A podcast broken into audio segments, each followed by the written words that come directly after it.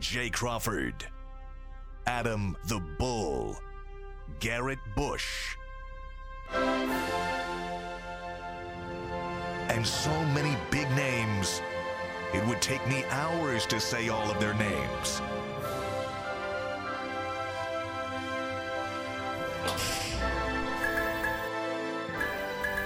The ultimate Cleveland sports show. Booyah! What is up, people? I am in for Adam the Bull today. He is he has great news about his wife on the medical side. I don't want to spill it. I'll wait for Adam to get back to tell it, but he is not here because he is taking care of some family business, but I promise you it is good news, very, very good news. And we have a legendary guest coming up in literally 60 seconds, so we're going to skip the introductions. You know G. Bush, you know Jason. We got to get Bulls Bet of the Day before we bring on Mark Price. But Anthony, who is our Bet of the Day brought to us by? The bet of the day is always brought to us by Bet Rivers. Hey, Ohio, Bet Rivers online sportbook is the place to be for every single game. Now is the perfect time to join Bet Rivers Sportbook when you use deposit code SPORTS. You'll receive a second chance bet up to $500. Get in on all the action and weekly specials with your favorite sports like basketball and hockey to help you win big. Check out betrivers.com or download the Bet Rivers app today for the latest lines, odds, and boosts. And bet the bet today is the Rays minus tw- 122 at Yankees. Bull is a baseball savant. So he went one and one yesterday. He right, went Mike? one and one yesterday. He is up 10 games on his baseball bets this year. If you want to make money on betting baseball, bet with Bull. He's taking the Rays on the money line against the Yankees in New York City. Always a risky bet, but Bull, when you win at the rate he's winning at, you ride with Bull. And when you need to make a shot, at least when the Cavs need to make a shot back in the 90s, they called on this guy, legendary point guard Mark Price, former Cavalier. Mark, thanks for joining us this morning. How you doing today, sir? I'm doing great, guys. Hope you guys are well. We are. We are. And we thank you for coming on. You've been our uh, White Whale guest for a year now, and it is an honor to have you joining the Ultimate Cleveland Sports Show. I know Jason wants to ask about shooting prowess and different eras of basketball, so I'll go in a different route and save that for Jason. But Mark, it was a disappointing end to the Cavs season this year in totality when you look back at the 82 games of the regular season and how it ended against the Knicks. Uh, did you expect more from this squad come playoff time? Well, I think uh, I think everybody had a few question marks just because they were so young. Uh, there was so much lack of experience going into these playoffs, uh, besides Donovan Mitchell's experience in the playoffs. But um, I think everybody's hopes were high because of such a great regular season. Uh, winning 51 games got everybody's hopes up. I think the only thing that was probably disappointing uh, to me a little bit was uh, toward the last few games, the little bit of lack of competitiveness uh, out there. It looked like to me, whether they won or not. But uh, overall, like I told many people, I think just getting that taste of playoff experience, you can't, you can talk about it, you can say it's going to be different, but until you actually are, are playing a seven game series and having to do the back and forth of what that brings, um, I think overall it's going to be of great value to these young guys as they head into next season. Hopefully, they'll learn some lessons. Uh, I think they were all disappointed in their performance uh, during the playoffs, but you know, hopefully that'll drive them to uh, to work harder this summer and to be a little bit more hungry going into next year. You know, Mark, when you when you played, you know, I, I remember just watching you guys, and, and in the Eastern Conference at that time, you know, it, it, was almost like the best of the best. There was, you know, the Cavs were sandwiched in between. Uh, you know, you had the, the Celtics from the 80s. You had the Pistons who won back to back championships. Obviously, our arch nemesis, the Chicago Bulls. But teams like the Philadelphia 76ers were really competitive. Uh, the Atlanta Hawks with Dominique Wilkins were very good too. So, you know, when you look at that climate, um, can you kind of compare that and contrast it to, to how you would go in every single year, not really knowing who was going to be a team from year to year that could give you a, a really tough time. Well, I think you hit you hit the nail on the head. Uh, the Eastern Conference was uh, was a beast back when we were playing. I mean, the Pistons were winning championships, the Bulls were winning championships, the Celtics. Uh, most of the championships were coming out of the East. Uh, and so, I mean, you could go down the list. I mean, the Milwaukee Bucks had good teams. Uh, you mentioned it, the talent on the Atlanta Hawks. So, night in, night out, it was super, super competitive. And it was always going to be a question mark. I mean, even the New Jersey Nets, who we had to play a couple times in the first round, were a very talented team with guys like Derrick Coleman and Drazen Petrovic and that crew. So, uh, it was night in, night out. I think helped maybe prepare us a little bit more. Uh, I think the Eastern Conference this year uh, wasn't as strong, and so I think it was positive for the Cavs to get good placement in the playoffs, finishing fourth.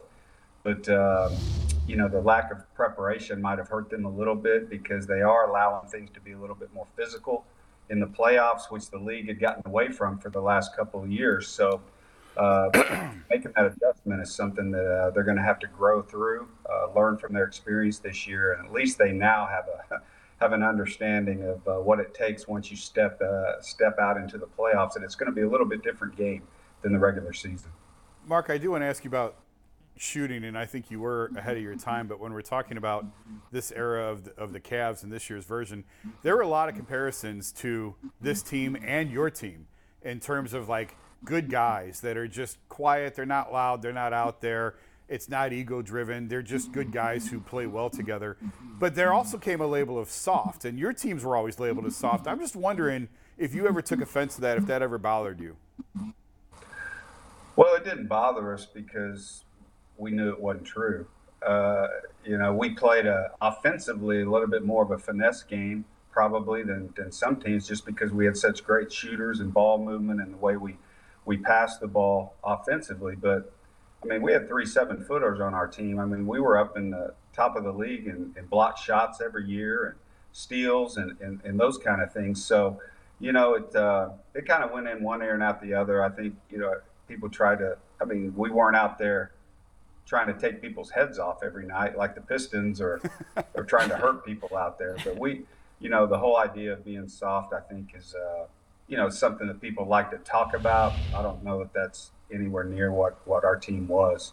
But uh, I think more than anything, I think compared to like this team this year, it's just a learning experience and growing. They they got some skilled players. I mean, you had a guy make the All Defensive Team, and Evan Mobley this year uh, as a young player. I think that bodes well. Jarrett Allen's a shot blocker as well. I think they got away a little bit from what they do uh, in the playoffs. And I mean, when you got guys like that, I mean, I wasn't, you know, a great one-on-one defender, but I knew how to funnel guys to my help. And I mean, I, if I was going to get beat, I was going to make sure they were getting funneled to Brad or Larry or Hot Rod, who was going to clean it up behind me. And the Cavs have that in Mobley and and, and Jarrett Allen. So, you know, they, they got to do a little bit better. I thought they allowed too many easy looks from the outside. Make those guys drive it into your strength, make them play over those big guys behind you. That's what they did all year long. And uh, they seem to get away, get away from it a little bit in the playoffs.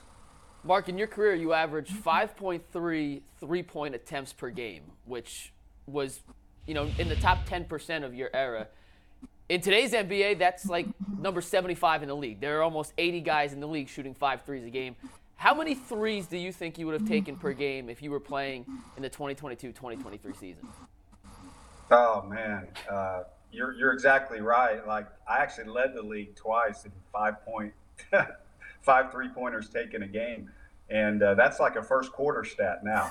so yeah, whenever whenever we get together, Brad and Larry and those guys, I tell them, man, you guys are lucky we're not playing today because I would never pass you guys the ball. I'm just like gonna jack it up, man. I'm gonna get my I'm gonna get my 13, 14 threes up a night.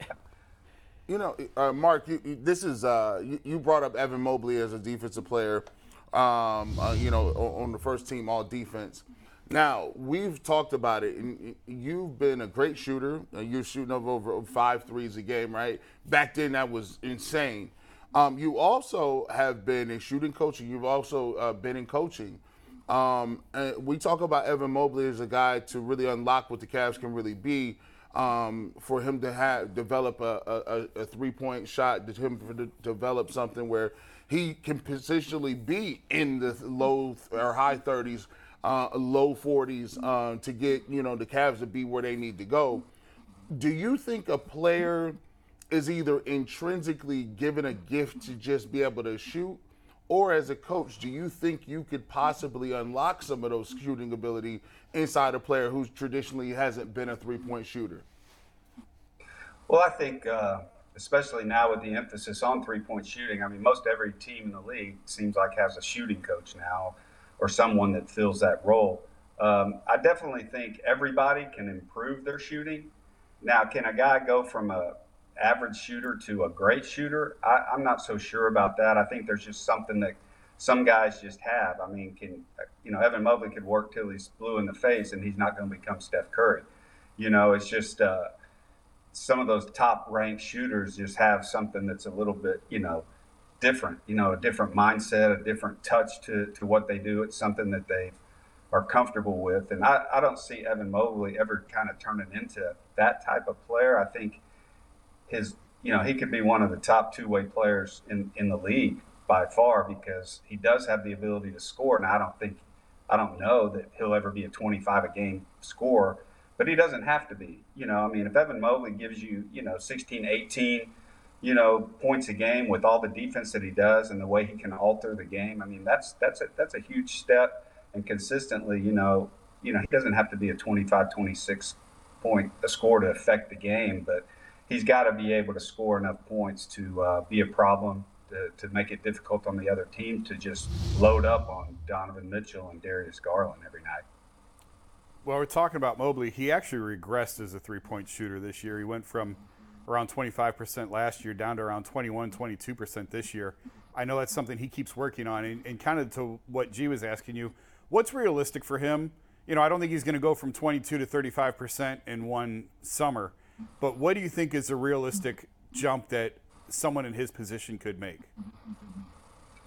Well, I think if he continues to work on it, I think he could eventually get himself in the 30, you know, 30% range, uh, three point wise. But I just always go back to, you know, is that helping by him shooting a bunch of threes? Is that helping the Cavs or is that helping him as much? I'm not so sure. I, I think you got to play to your strengths. I think you've seen guys over the year that have had huge impacts, guys like DeMar DeRozan, uh, you know, even Kawhi Leonard to a certain extent, and he shoots a few threes, but he's a mid-range player, and I think, uh, you know, you look at a Jokic, uh, different guys like that. I mean, Jokic might take two or three threes a game, but you know, he's doing his damage. You know, mid-range, around the free throw line, you know, becoming a problem.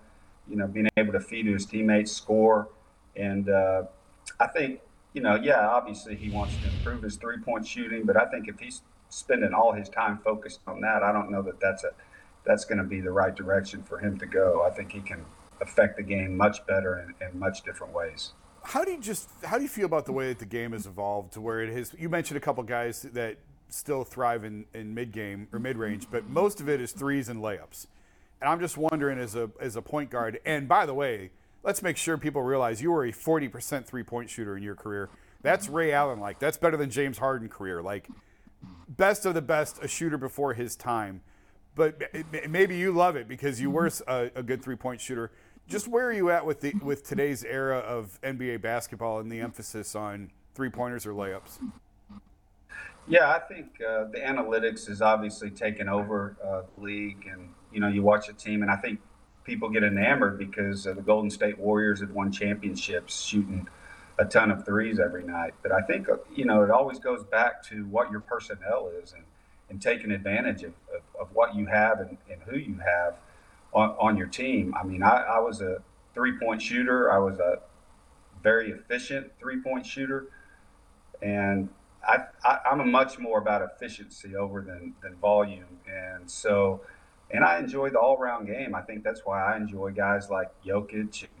Embiid and those guys, I love seeing skilled big guys again that are doing damage around the paint and, and around the free throw line and making their teammates better. Uh, and I hope more teams would get to that. I mean, I being a three point shooter, kind of boring sometimes to watch teams take 90 to 100 three pointers right. in a game. Yeah. I mean, it's, uh, I would say half of those, in my opinion, aren't even very good shots. And uh, so, I mean, there's debates on that with every, uh, every different person has their opinion on it, but uh, I guess I'm old school in a lot of ways. I love the all-round game. I love seeing really good, skilled big guys. And the thing is, when you have really good skill, look at Jokic. I mean, they're getting up a lot of threes, but it's because they're playing through him. You have to double team him, and then he's going to hit it and swing it to the three-point shooters that can make the shots out there. And I think that's why Denver's so good. Mark, I was going to ask a different question, but you just said something I have to follow up on. If you could run a pick and roll with any player in today's NBA, to create the most deadly version of a Mark Price and player X pick and roll. which big man are you choosing to set that screen for you? Uh, today, I would go with Jokic for sure. I mean, you just he's just so skilled, and he reminds me a lot. You know, I was fortunate; I got to play with a great center in Brad Daugherty, and Brad reminds me a lot of, of Jokic. A lot of similarities in their game. Brad was probably one of the best passing centers in the game when we played, and it's just such an advantage as a player to have a big guy that. I mean, he's you leave him by himself, he's scoring in there, and if you double team him, he's going to hit the open guy, and, and uh, when you have a guy that can do those things, it's a lot of fun to play with. And one more question from me, Mark. When you, uh, you know, on top of being an excellent sharpshooter, you were a phenomenal point guard in the traditional sense too. You averaged over 10 assists a couple times, you know, between seven and nine for your entire career. When the game was on the line, and, and this kind of played into what we saw late with the Cavs this year in the postseason, especially, it didn't look like they had that guy who wanted the ball in crunch time late, who said, "Give me, give me the ball. I'll put the team, the offense on my back. I'll make it happen." Do you think they would have benefited from either Darius or Donovan being in more of a traditional point guard role to set up some offensive sets late in games against the Knicks when they were so heavily focused on making one of those two guys pass out of double teams and let one of the other three guys on the court beat them? Um, just based on how you played and what you saw from your your time doing that for you know over a decade in the NBA? Well, I think uh, you know that's that's something that the Cavs have got to grow in offensively, and I thought there were times this season during the regular season they were, but I just felt like there was way too many times during the playoffs that Mobley or Allen just were not getting enough touches on the offensive end. And I think when good players, and, and I think that's part of being a really good point guard, understanding. I mean, I understood if I wanted to keep my big guys involved, if I if I wanted them to help me on the defensive end or set a good screen on my guy, you know, I had to keep them happy, you know, sometimes and keep them happy on the offensive end and keep them involved. And I even remember times during games, Larry Nance might maybe hadn't touched the ball three or four times, and he'd run down the court and said, "Mark, get me, get me a shot here, get me a touch." And that's just the relationship that, that we had by playing together for so long. That you know, and as a point guard, you know, that was my job. Uh, you know, yeah, I had to look for mine, and there were certain games I might have had the advantage and and might get up more shots, but I also needed to make sure I kept my my teammates engaged in the game, and I think. Uh, Donovan and, and Darius are both so good offensively and the one-on-one things, but I think at times if you do too much of that, uh, the other guys get to standing around and watching and get out of the flow of things, and I think that's the that's the balance. That's the fine line you have to have to walk when you're a point guard. Uh, yeah, I'm, I can get mine if I want to or need to, but I also need to make sure I'm taking care of everybody else. What's your best story from those 80s, 90s Cavs team that we don't know? the best story? Man, uh, there's a lot of stories, I'm sure. But, uh, you know, I think just for us, you know, being in a situation where, you know, we were in the heat of it with some of the best teams ever. I mean, the Bulls and the Pistons and, and things like that. But I think more or less it was us believing in ourselves and hanging together as a team. And I think that's when you start seeing things. And that's what I like about this team as well, the current Cavs team, is they, they seem to like each other. And that's, uh, that's really important. I think you get a group of guys that actually like each other, that's that's more rare than you realize on an NBA roster. And so, uh, you know, when you develop that and you get to play, we were fortunate that core group of guys I played with, we got to play play together for you know seven, eight years together, and we weren't just good teammates; we were friends, and we, you know, our families were growing up together, and and we were close. And uh, when you have that, uh, you got a chance to have something special and teams that can go out and compete night in, night out. And and that's what it really takes when you're all pulling together. And, and I think that this current Cavs team has that. They seem to anyway, uh, from just watching from, from the outside. Uh, now it's just, you know, continuing on the path. Hopefully the team can add some pieces that they need moving forward for next year to make them even better. But uh, they're definitely a team on the rise, and hopefully they can uh, continue to grow and, and grow together. Mark, um, I like to highlight people from different eras who who maybe the fans don't really kind of know about, right? Um, you know, when you play against, uh, you, when you have an opportunity to see pros play, um, sometimes on TV you don't understand how just how good and skilled even the, the ninth or tenth guy, tenth guy on the bench is. Uh, give me a name, uh, underrated name of someone you played with in your time during the 80s and early 90s that you uh, had a very difficult time with, or you just played with and was like, man, this guy is so freaking awesome. Like, do you have any, a name or two of uh, guys that may be un- underrated that uh, that were really, really skilled, but people may not give them their just due? Well, I think you make a really good point because I played in an era where there was only 24 teams in the league, and so teams were deep.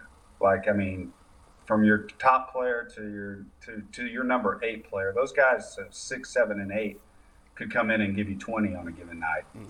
And you know, we had a guy come through a couple years while I played with the Cavs named John Battle, mm-hmm. that a lot of people probably don't remember, or that name's probably a lot of kids now probably have no idea. But I mean, that guy was like instant offense. I mean, he was our version of Vinnie Johnson you know, who played with the Pistons. I mean, when John Battle came in the game, he was coming in for one reason, and that was to get buckets, and uh, and he could do it. I mean, he could just flat out score. And there was a lot of guys in the league like that. I mean, it really meant something to be six man of the year back back in those days, because those guys were legit and they could really really score. And you had, you know, I mean, guys coming in. I mean, before uh, Ron Harper got traded, you know, yeah. we had we had Craig Ehlo Hot Rod Williams, you know, guys like John Battle coming off the bench for us.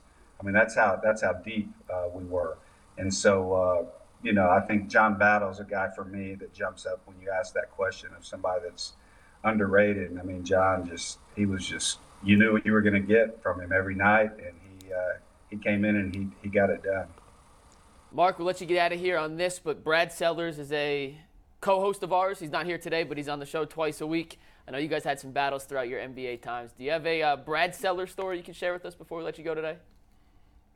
Well, Brad, the only story, you know, Brad was obviously on the Bulls teams that we, we battled against. And if I'm not mistaken, I, I could be wrong. You'd have to ask Brad this, but uh, on, on, the shot that Michael hit, uh, I'm, I'm, thinking Brad was the one that was throwing the ball inbounds. if I'm not if I'm yeah. not mistaken on that. Yeah. I could be wrong, but I have to right. ask him that. But you're right. But uh, Brad, uh, Brad was, you know, he was he was a good player, role player for them, a big guy that could shoot. He was a little before his time as well. You know, a, a shooting uh, big man that could stretch the floor. But uh, yeah, Brad, Brad was a good player. Tell him I said hello next time uh, well, he's on the show. Before you get out of here, since we brought it up, we haven't really talked about it. Was that was the shot year the most heartbreaking for you, or which team did you? There was a couple teams in there that boy they were good enough to win a championship, and I know that was a first round series. But was that the hardest one, or was there one that that leaves a more bitter taste in your mouth than that one? Uh, that was definitely, you know, if not the hardest, one of the hardest ones, just because we felt like we were a better team. Uh, unfortunately, we had injuries. I didn't get to play the first game of that series, which put us in a hole a little bit. Uh, but yeah, we had beaten Chicago six times that year. A lot of hmm. people don't realize that. We had pretty much dominated them all during the season. And, uh, we were banged up, and then Michael, you know, hit. You know, a lot of people forget we were down one with six seconds to go, and we throw it in, and Craig Ehlo gets a backdoor cut, and we score in three seconds to take the lead. So, I mean, the ups and downs in the last six seconds of that game in the crowd. I mean, everybody's just going nuts, and then three seconds later, it's like dead silence in the building. But yeah, that was tough. Uh, unfortunately, you know, we got beat by maybe the greatest player that ever played, uh, making the great one of the greatest shots he ever made. Uh, so you know, what can you do? well, Mark, we appreciate you taking some time to spend with us on the Ultimate Cleveland Sports Show today. Best of luck with whatever you're doing in the future, and if you ever want to come back, the floor is yours, Mark. Appreciate it. Appreciate you. All right, guys. Appreciate it. Thanks. Thank you. That was legendary Cavs guard Mark Price. My favorite player of those teams as a kid. He was by far my favorite. Just player. so far ahead of his era. Yes. And very rarely, do, am I not the best shooter in a conversation? And I. Yeah, no problem. I, can't even can't, even no compete problem. with that. so. And you said 40 is elite shooter. I shot 42% in college. Oh, there you so, go. Division three. But because Mark joined us at 11:02, we didn't even tell you what was coming up on the rest of the show. So let's take a moment before we do Lincoln Electric To preview what's coming up in the next 90 minutes, we have former Browns punter Dave Zastudil, who lives in Bay Village still. Yep. Didn't realize he was a local guy joining us at noon. We're going to talk schedule release, dream and nightmare, week one matchups. Donovan Mitchell, all NBA second team. Was he snubbed of the first team? The Guardians offense continues to be absolutely putrid. We will talk about that and maybe have some fun at the end if, uh, if we have time. But Anthony, we're talking Browns, and that means Lincoln Electric is our sponsor. Yeah, and just so you guys know, Lincoln Electric is now hiring for great jobs. They're experts in the electrical manufacturing and welding fields. Go check them out today at lincolnelectric.com/jobs. The schedule release 8 p.m. tonight. We are starting to see some leaks come out. Uh, I initially had picked the dream matchup for Week One, in my opinion, to be the Jets versus the Browns, but we know that's not going to be the case now because the Jets are playing the Bills, I believe, in Week One. Whatever it is, it's not the Browns. So we'll start with you, Jason. Your dream week one matchup for the Cleveland Browns. Well, dream to me means win. And what better way to start a season than against a guy who's never coached a game before at the NFL level? So for my dream matchup, give me the Arizona Cardinals and John Gannon returning home to Cleveland mm. for his first game. You know the nerves will be high. Uh, calling his first game, Drew Petzing, the Cardinals offensive coordinator from Cleveland, or I'm sorry, not from Cleveland, but was with the Browns on staff last year, coming back and there's just a lot of kinks to be worked out when you're doing it for the first time and uh, a lot of things you don't know until you go through it and experience it so give me a first time coach give me a, a, rookie head coach with a team that is not that good and uh, bring them here into cleveland make them come across the country and rack up an easy not easy but rack up a, a week one win that hasn't been very common around these parts the browns typically up until last year and it took a last second 106 yard field goal last year to win it at the buzzer. They don't have a lot of success in week one, so uh, I think that's probably their best path to, to victory in week one. Do you think? Do you think uh, Kyler Murray will be ready back? No. Oh, he's not playing until at least week 10. At least week 10. There you go. Yeah, well, that, that's a good one there. Yeah, that, that's a very good one. I, will take that. Gee, what's yours? well, I got a couple. But I'm gonna just go with the uh, the top of the food chain. I think I sent you two. I said e- either the Colts or somebody else. Who did I send you? The Colts or the? Throw, take, throw take, my take graphic. graphic. Yeah, G. There it is. I, so I had I had another squad down there too, but my first choice was the Colts. Uh, and the reason um, that I picked the Colts is a lot like my man right here, Jason. Uh, I don't know who they're going to start at quarterback. I don't know if it's going to be the young dude uh, uh, Richardson. I don't know if it's going to be another backup quarterback. I don't even know uh, what their coach is talking about. So they got all of the new stuff. I like to catch a young rookie quarterback. I like to catch rookie coaches, and I like to catch teams that's kind of in turmoil. So I look at that game as a game where you, you got all the right ingredients and you want to get off to a quick start and I think if you look at the rosters, you look at the Browns. Yes, they've retooled the defense, but I think that defense is going to get some experience. Um, they do got a, a running game um, in, in, Indianapolis, but I think that's a game McNuggets the Browns would love to see on the schedule, given the fact that they, they have an experience level. Um, and they're just, they're, I think they're just better overall team. And I think yeah. that's a, give opportunity for Deshaun Watson to get off to a fast start. Anthony? Gee, just so you know, your other pick was the Texans. I went back and reviewed the Texans. Ah, yes, yes. I would. I'll take the Texans too. Yeah. So I went in a little different direction than you guys, and I totally, I totally get the points you're making, but we spend the whole off season speculating and thinking we know it, we know things, and hoping we get answers. Well, in week one, I actually want answers, and I don't want to play the best team on the schedule, but I don't also want to play the worst team because the worst teams are still alive in week one. They have the same record as everyone. Mm-hmm. They're not dead. I want to play the teams that are going to suck later in the year when they're fighting to tank to get that top pick, especially next year with guys like Caleb Williams and Drake Maye in the draft. So my dream week one matchup for the Browns would be at home against the 49ers. Woo! And let me tell you why. Brock Purdy's coming off his Tommy John surgery. He may not he be may back not to be full ready. health. Yeah. So that means we're looking at either Trey Lance or Sam Darnold at quarterback. But more importantly, I want answers.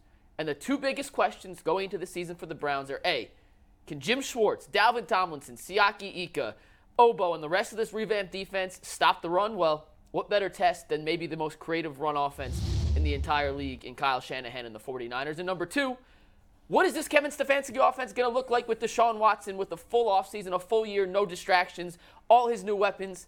And what better way to get an answer to that test than playing one of the best defenses in the league without their star defensive coordinator DeMeco Ryans because he's in Houston with the Texans. So they're going under a little coaching change. Their defense may not be as good in week one as it will be in week five, six, seven, eight later in the season when they get some continuity. So I want a real test. And I want real answers, but I don't want the hardest test yet. So with that, I want to see the 49ers in week one. That you may not want all the smoke, but you got a lot of the smoke. No, that's Bring a it on. whole ton Bring it of on. smoke. Like that, you know, because because the 49ers, you said Shanahan is the most creative. By far, he's the most creative um, co- head coach when when it comes at least to, in the run in game. the run game. At least in the run game, yeah. Um, he he'll run the ball with fullbacks. He'll run the balls with tight ends. He'll run the ball with receivers. He'll do it from motion. He'll do uh, uh, split action. He'll even run a little bit of read option. And I think Trey Lance will be running some of that if he's the quarterback, if, if Purdy is not available.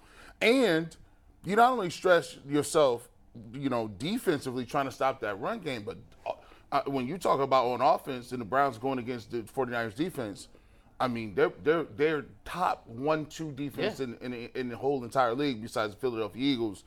You got Bosa. Uh, you, you- They just signed Hargrave. st- just start just signed Hargrave. It, it, so, man, that's a tough way to start. I just want answers. We spend six, seven, eight, nine months speculating what we think could happen, what we think the offense is going to look like, how we think Tomlinson and these defensive tackles are going to show up the run game.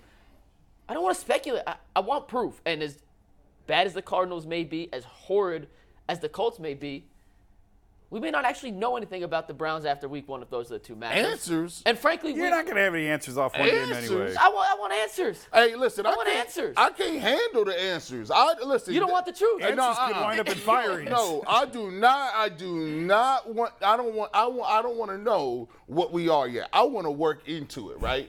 like I want. Like I don't want to know. Like I, I don't want to look in a crystal ball if I'm going on my first date and be like, okay, hmm, dear crystal ball, am I going to marry this person or not?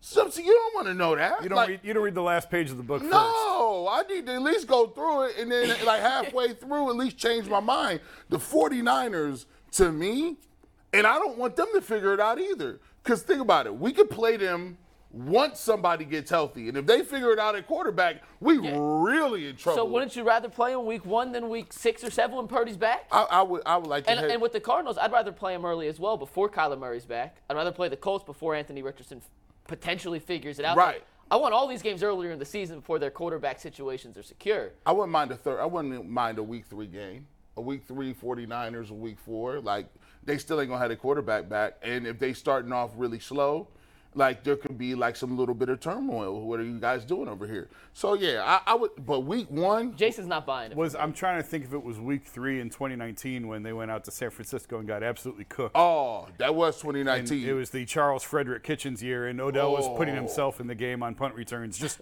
ran on the field, just didn't tell anyone. Just ran on the field and returned to punt. I think Baker like stared down two or three dudes. It was picks. That- like it was over like, in the first quarter. It was like 21 nothing. Of all the bad Browns games I've covered the last few years, that might be the worst. That like might it was, be. it was a brutal. What was the final night score of game. that? Oh, I don't remember. It was bad. Like tore their arms and legs off and beat them with them bad. Oh, it was prison like, beating bad. It was it It's was bad. it was so bad.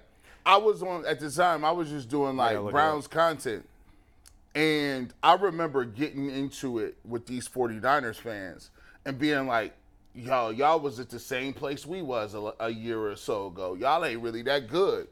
And then all of a sudden, I was going back and forth, and I, I I've never that it was my first mini viral little episode because it was like all of these these 49ers fans was like, "Yeah, you idiot." And from that point on time, the 49ers have always been good. Like, but they smoked us. It was the, the game. To three. The game was over in the first Octo- half. it was October seventh. It was. Uh, it wasn't as early as I thought that it was. My goodness, and it was on prime time too. Well, this this game would be in Cleveland. You'd have the dog pound. Uh, I I just want answers. Uh, we, we've speculated long enough. I want to know is this team for real? And I know you're not going to get every answer in week one. You're not reading the final page of the book, but I just want to know: Are we in for a season that we should be excited about for 17, 18 weeks, or are we going to essentially spend all that time hyping ourselves into it and then realize real quick, eh, That ain't it it. ain't what we wanted? On the flip side, what's your nightmare week one situation, Jason? I went with the divisional opponent Baltimore as my nightmare because Baltimore at home in September since I, had, I wrote it down since 2008 they are 21 and 8 21 and 5 at home in September. So for that reason alone And we saw what happened a couple years ago when the Browns opened again. It was the COVID year. The Browns opened against Baltimore. I don't remember if that was home or away. It was away, and they got smoked. And they got Kevin's first game, and they got they did get smoked extra crispy. That was they had that fake punt from their own Oh, 20 or whatever. I don't oh. know. To this day, I don't know what happened with that play call. uh, it was Scottish Scottish Hammer. Like he just takes the ball, he starts running, gets it blocked. It was Not good. no. No, it wasn't good. So I don't want any part of Baltimore, especially Lamar. Now that the contract's figured out, you know, Odell be motivated to go against his former team. I want no part of the Ravens on the road, week one at home, in a place in a month where they've dominated for the last 15 years. And it'd be one. Lamar Jackson in September is otherworldly. Otherworldly. He's Yeah. healthy. Well, you he- know he's going to be healthy and he's going to play. He's uh, it- it'd be warm outside. He like he he has an extra gear. Uh, That's a good pick. Yeah, That's a good that's a very good a pick. good pick. Very good. I think that's what you also picked too, and we gave you a different one because. Well, he picked two. I picked same. yeah. I threw two. I threw two out there. I, I, So what'd you, I- what would you end up? I said uh, if Adam the Bull can have two bets, I can have two picks. so I can have bu- double nightmares. I took the I took the I took the Bengals. Like, Which, real quick, before Another you go, this is it has been leaked, not official, but it does appear that this is going to be the Week One matchup from a couple sources on Twitter that are maybe not the most reputable, but you have seen a couple of these on Twitter. Home versus Cincinnati is the, the Week One opener. But gee, why was why is this your nightmare? Well, well, I, I, I, that's a little bit better, but um, home versus I'll take home. My nightmare was uh, at the Bengals. If it was at the Bengals, we're in trouble because you know once again you have Joe Burrow. Um, now traditionally, Joe Burrow is- starts off a little slow against the Browns in the earlier parts of the season. Yep. Then he warms up a little bit. But my thing is, if you're playing a division foe and you lose that game, you you basically down two you already down two games in the division. Like, so I don't like to, to to have that hanging over your head. Now, if you can win that game, that's a big thing. That's huge, if you can win it because you you now say we won in our division against probably the better best team in the division. I just think the comparisons. It, the second point I don't like is the comparison between Joe Burrow and Deshaun Watson. Right? If Joe Burrow comes out and he's ready to go and he's throwing the ball all over the park, you're gonna have a direct comparison to what Deshaun Watson is doing that game. And if at and this is year two, everybody's going to be counting, right? Now there's no more excuses. There's no excuses. So now Deshaun Watson versus Joe Burrow, people are gonna be expecting, okay, well, can you keep up with Joe Burrow? Can you go touchdown for touchdown, answer a drive, maybe bring your team back late? So, you know, like you said, you want answers with that game, oh, you're gonna get answers right now, and it has some some some. The, the, there's a lot on the line. It's Yeah. magnified a little bit because it's a division game. Yeah, I, I went out of division game for my nightmare, and I'm gonna contradict a little with what I said on my dream. You don't week want no one answers matchup. now. No, I, I do want answers, but in a different way. My nightmare week one matchup is on the road at Seattle. You have a brand new offense with Deshaun Watson leading the show, a full offseason, new receivers. There is no harder place to play than Seattle. They lead the league, that uh, the Qualcomm Stadium, whatever th- their 12th man is. They get more false start penalties against the opposing team than any team in the league. It is the loudest stadium in the league, and also their defense is really freaking good. They had a uh, top 10 rated secondary last year. They finished eighth in the league with 25 takeaways, seventh in the league with sacks, and they just drafted the best cornerback in football with the fifth pick, Devon Witherspoon, to pair up with Tariq uh, Woolen, who was as good as any uh, rookie cornerback in the league last year. Would have won Rookie of the Year if it wasn't for Sauce Gardner. And they added your boy Bobby Wagner back. So you talk about a ravenous crowd, a potentially rainy situation because I believe it rains in Seattle 99 out of 100 days. So it's probably going to be a rainy, wet football. Um, a good team, and they've also won five, uh, four straight, excuse me, home openers and four straight Week One games. So uh, Pete Carroll, whatever it takes in the offseason, whatever his preparation schedule is, he has those guys ready to play in Week One. They beat Russell Wilson uh, in Week One last year in that homecoming. I do not want to see the Browns traveling to Seattle in their home in their uh, Week One matchup. Well, they have two West Coast trips this year, the Rams and the Seahawks. They did ask the league to put them back to back. Kevin wants to take them out there and keep them out there. So in your scenario, it really is a nightmare if they get their wish granted because they would stay on the West Coast and they'd go Two at games? Seattle, at LA, and, then- then, come home. Do you know? I don't think that'll happen though. do you know if the NFL will grant that request? They have in the past. In the the, past? the Patriots like to do that. The Patriots just last year had two West Coast games. They were San Francisco and I think the Cardinals, and they stayed out west in between. Bill likes doing that, likes keeping them out there. That's genius. I mean, if, if the NFL will grant that, why doesn't every team kind of take it? I don't know, and we'll see how much juice the Haslams have, and Kevin Stefanski and Paul DePodesta and Andrew Berry have if the if the league grants it or not. I know it's something that they would like to do. They'd like to stay out west if at all possible. Well, in that scenario, you get the Rams in week two. I'd rather see the Rams later in the season because I think they're going to be horrendous and Yeah. tanking later, but it is what it is. Uh, we'll find out tonight who officially their week one opponent is. Like I said, there's a couple leaks on Twitter right now that indicate it may or may not be the Bengals at home, which would certainly would be fun. It was Halloween last year, the home game on Monday Night Football against the Bengals. Uh, two more things real quick. Anthony, do you want to do PCC now or at the end of the schedule talk? Uh, we'll save it for the end of the schedule talk, Mike. That, that sounds better. All right. If you had to choose, and we'll find out tonight, would you guys rather have, and we'll start with G, we'll go Jason next, the first half of your schedule be the easier half or the second half? Would you rather get off, in theory, to a hot start and have to fight your tougher opponents later, or vice versa and kind of crawl out of a per- proverbial hole to then get uh, into the playoffs with some easier teams later in the season? I would, to, to me, There's no perfect answer. There, there's well, even the question is kind of loaded because you got to think about it. You really never know from year to year what a team's going to be. So on paper, you may see a team that is supposed to be a give me win. Let's go back to last year and compare and contrast. We get the Carolina Panthers on the road. We turned out that turned out to be a very difficult game with the Baker Mayfield. You come back and now you got the Jets. That was supposed to be a game you win. Yep. Um, and instead of you winning the game going away like you it seemed like in the fourth quarter, you let them come back. They beat you in a catastrophic meltdown, and now you're one and one, and you're going into I think week three. And who did they play? in week- Pittsburgh. You play uh, On Pittsburgh Thursday night. Yep. uh, week three Thursday night, um, and they actually win that win that game, right? Yep. But you think about it, Pittsburgh beats them later in that year, and Pittsburgh actually finishes ahead of the Browns, right? Because they lost early in the year, they figured out their quarterback situation. So even if you start right, if you start with supposed gimme games, what happens is if you lose some of those gimme games, now the thing is, oh snap, and our schedule after the bye week is crazy hard. Yeah. So now you, it's a psychological thing where, hey, and and think we and not only did we never recover, I think the the team always thought about that Jets game.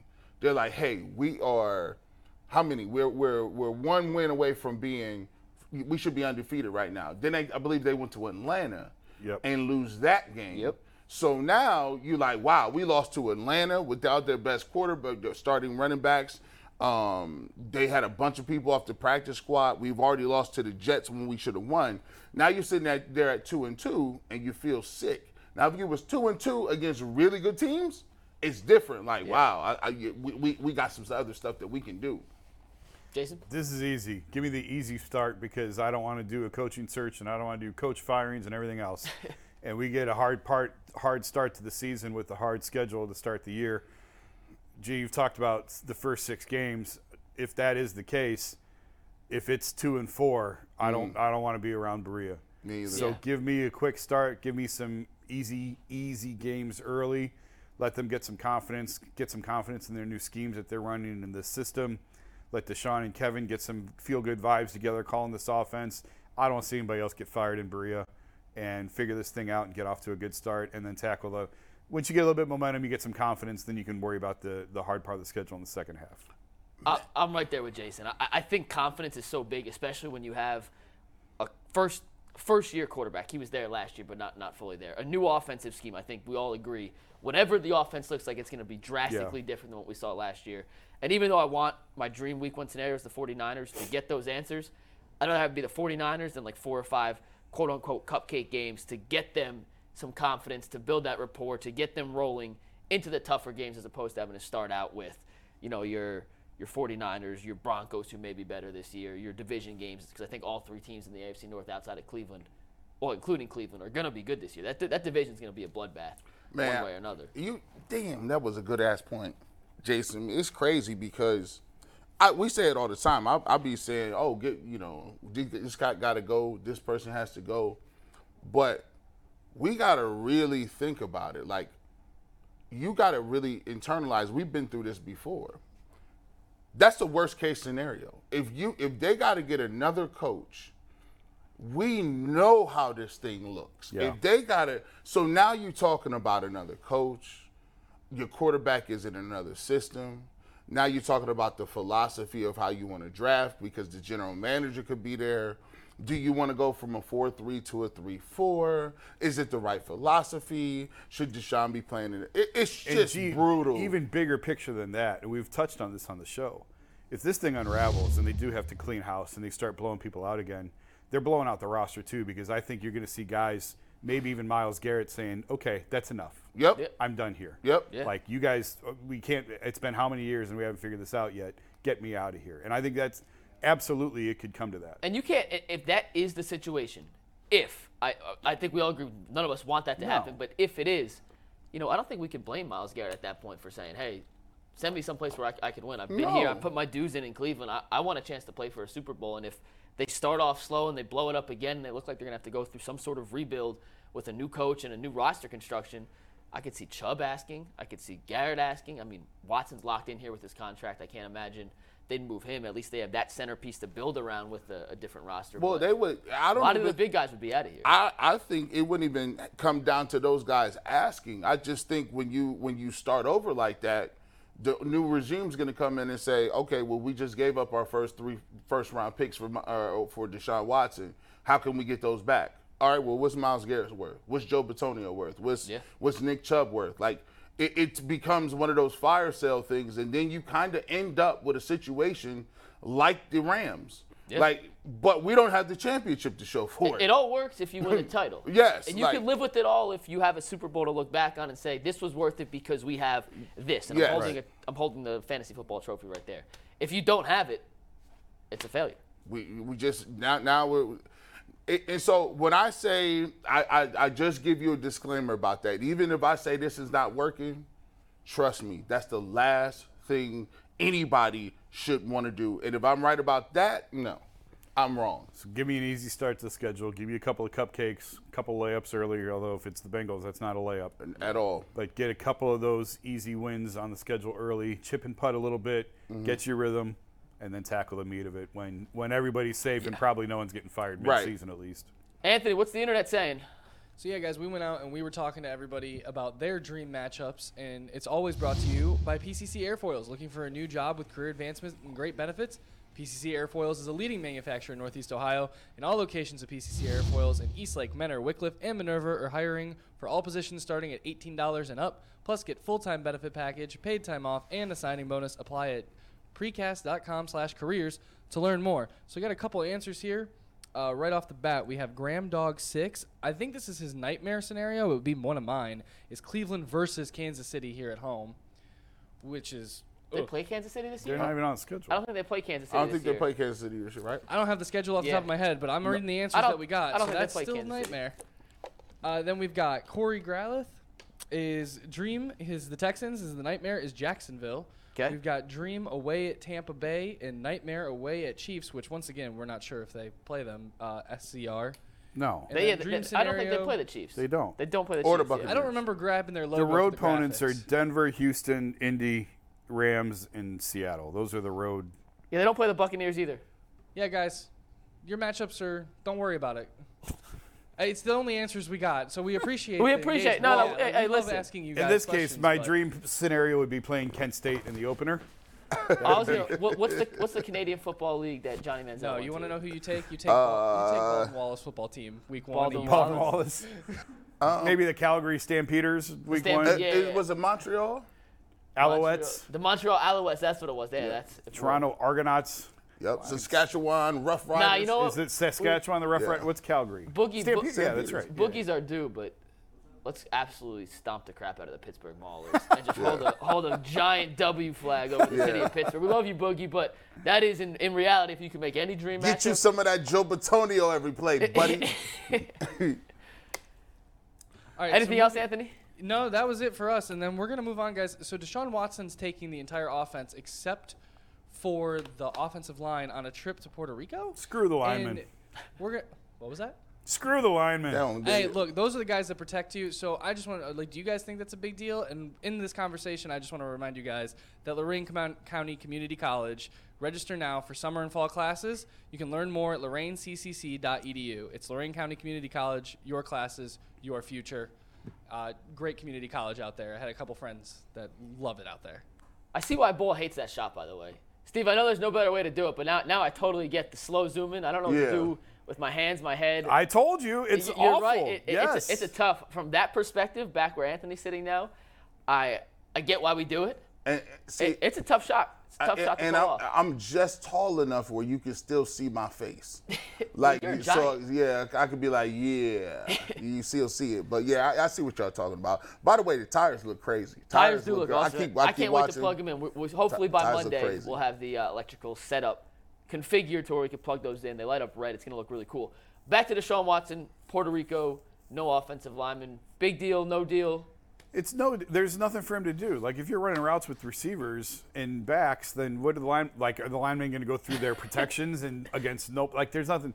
Listen, Deshaun Watson's going to take care of his linemen. All right, they may not be part of this trip, but I promise you, he's getting them gifts or he's getting them something. Uh, he'll take care of the guys who protect him. I don't think it's that big of a deal that they're not on this trip. There's nothing for him to do other than lay on the beach, which I'm sure the other guys enjoy doing. Though, see, linemen are different. So I'll give you, I'll give you a case in point. So usually people don't understand that the linemen are secluded. Like the lineman, O line hangs with the O line, D line hangs with the D line, and offensive linemen, pretty much to me, offensive linemen will probably be the smartest guys on the team. On the team, like they are quirky a little bit. They're homebodies. They they like to be at home. They're doing like they value if they're gonna do something, they'll get together. Because if you're offensive lineman, you in you in hand to hand combat every single day. So there's no reason for you to even be on that trip. Joe Bitonio does not want to go to Puerto Rico and sit out there with his beard. What are you gonna do there? He'd rather be at the house. Some of these guys, you know, Taylor is probably in, on a farm somewhere hanging out. They're not. They're not doing that. Like so, even if he did invite them, they would they would graciously say, "I'm gonna bow out of this one. Have fun." All they're gonna be doing is doing seven on seven and watching films and cut ups anyway. So it's not like it's not it's not the same. Like O, o linemen don't want to go to that. Yeah. Heck, D linemen don't. I, I think Jason said it best. Like Watson will find a way to take care of the big guys up front. You hear, you've heard in the past, and I'm not sure if Watson has done this, but quarterback they've, they've bought their guys their offensive linemen watches, Rolex. suits, Yep. Rolexes, Yep. something like that. They don't have a spot in the seven on seven quote unquote retreat in Puerto Rico, and I'm sure if Bitonio or Wyatt Teller or Pocic was like, "Hey, Deshaun, I want to come down just for a trip to Puerto Rico," he's got the money. He could he could have added them to the trip. I'm sure it was asked and they declined. It's not like he's excluding them by any means. And you see this happen a lot throughout the NFL where the quarterbacks take their their playmakers, they get excused from voluntary camp to go work on their own things outside of the facility on these exotic retreats, resorts, where, wherever they go. And it does build chemistry. And I do like the fact that Watson, for the second year in a row, has been proactive in trying to develop the chemistry off the field with his receivers, his tight ends, his backs, to hopefully have that translate on the field. It's not exclusive. Watson is certainly not the only quarterback in the league doing this, but I'd rather have my guy be part of the group that is doing it than be one of the few that does it, and then you have to have that discussion of, oh, Deshaun Watson may not be taking his guys to Puerto Rico or the Bahamas this year. Is there beef inside? We don't have to deal with that anymore. Watson is on the right side of this argument, and kudos to him for taking his guys to Puerto Rico. And if he wants to take us, hey, Deshaun, we're available. I hope I, I, I hope what, what's going on is because this is the thing about a new offense. I hate new offenses because there's always a built-in new offensive excuse. Well, you know the Browns changed the way they they, they want to you know philosophically look at the offensive side of the football. They're not as running as much. There's not as much play action. And if it struggles, they're like, well, it's going to take time. Which, guess what? It, it, it is going to take a little bit of time, even though I'm a very impatient person when it comes to certain things like that. However, my hope is you and Stefanski have been around each other. You and Stefanski and the offensive coordinator have your basic bread and butter stuff down. So now, guess what? Stefanski can't bring them in during OTAs or during their time off and go over routes, but you can. So hopefully, you got the basic playbook and you're running through that. So by the time you get to camp, all that basic stuff, everybody has it. We don't got to have no no extra reps. We don't got to have people not know what they're doing. And now we can build on that more quickly to get more advanced concepts into the playbook. Now, Deshaun Watson is a very smart individual. Have you ever heard him talk about football? He's savant. He's just he remembers all kind of stuff and he did safeties and this is over here. Like he's very impressive on the whiteboard. So hopefully he's getting those guys down there and working on this new playbook that Jason Lloyd talks about all the time. Have you had a chance to speak with Deshaun at all on like whiteboard quarterback stuff, football stuff like that? No, it was. It's weird. If quarterbacks hardly ever in the locker room when we're there, except for the days that he talks, and then they sort of whisk him in and whisk him out. So I've had a couple of opportunities just to say hi to him and make really quick small talk. But in terms of anything of actual substance, not yet. Hopefully this year. Have you ever had that with a previous Browns? Is that something that they've ever, I don't say allowed the media to do or, or helped you facilitate uh, a setup? No, Baker didn't really like talking. Fair. I forgot. Yeah, that's, and that's, uh, that's who. That's I came in. I started hanging around the Browns in 2018. So that's really been my only exposure is Baker and now Deshaun. Do you think this would be awesome if they would? They let you get on a whiteboard, Josh Dobbs. Oh yeah, you yeah. Should, you should do that. Josh Dobbs is the.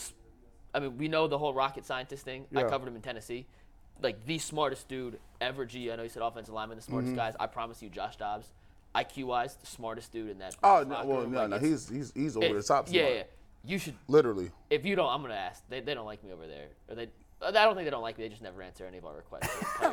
so But it is the what it Browns- is, the Browns are a You little should definitely different. try and set that up. That actually be an awesome piece. yeah. I could do that. I'd play around with that. Josh Dobbs is a genius. Now, now, I, well, out of all out of all these rocket scientists, right? All Out of all of them, Like Oh, you- one. I mean, I mean, I, I mean, everybody. I know that- two. Everybody then graduated from Harvard or some other school somewhere.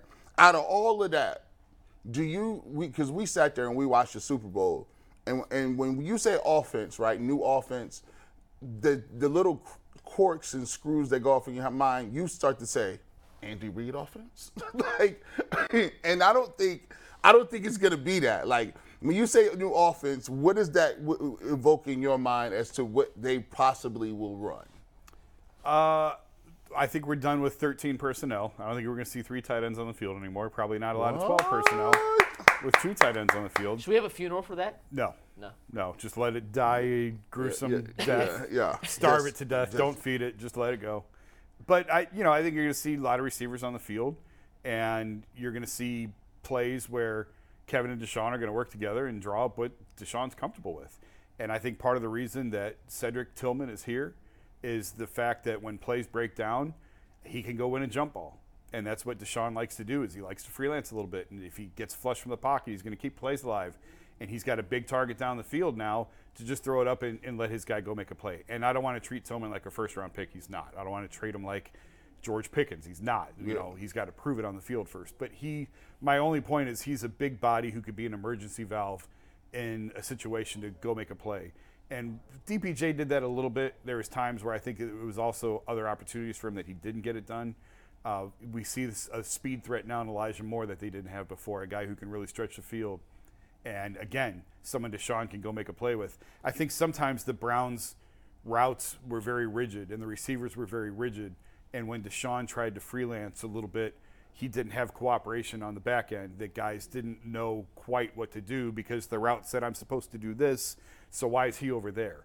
And hopefully they've diversified that a little bit more to where uh, they can get a little bit more flexibility in the in the play routes. It, and we're gonna go to Anthony in one sec, but we had Mark Price on earlier, and to that exact point with basketball, you look at guys like Jason Kapono and Kyle Korver, like pure spot of three point shooters. They need a certain play. They they're gonna come off a double screen, a Yep. pin down, catch and shoot. That is what they do. If you need them to create, they are not the guys for you. And I think now, with this receiving corps for the Browns, they have a lot more guys who can fit the creativity of Watson. And when you have a guy like Mark Price, a traditional point guard, you could run said plays for Kyle Korver and Jason Kapono. Yeah. When you have a point guard like Donovan Mitchell or Deshaun Watson in this case, or Darius Garland, who's a creator improviser, you need guys who can improvise off the improviser. And I think that's what Tillman, I think that's what Elijah Moore, I think that's what those kind of receivers can bring to this offense that we didn't see last year. Anthony, what's up?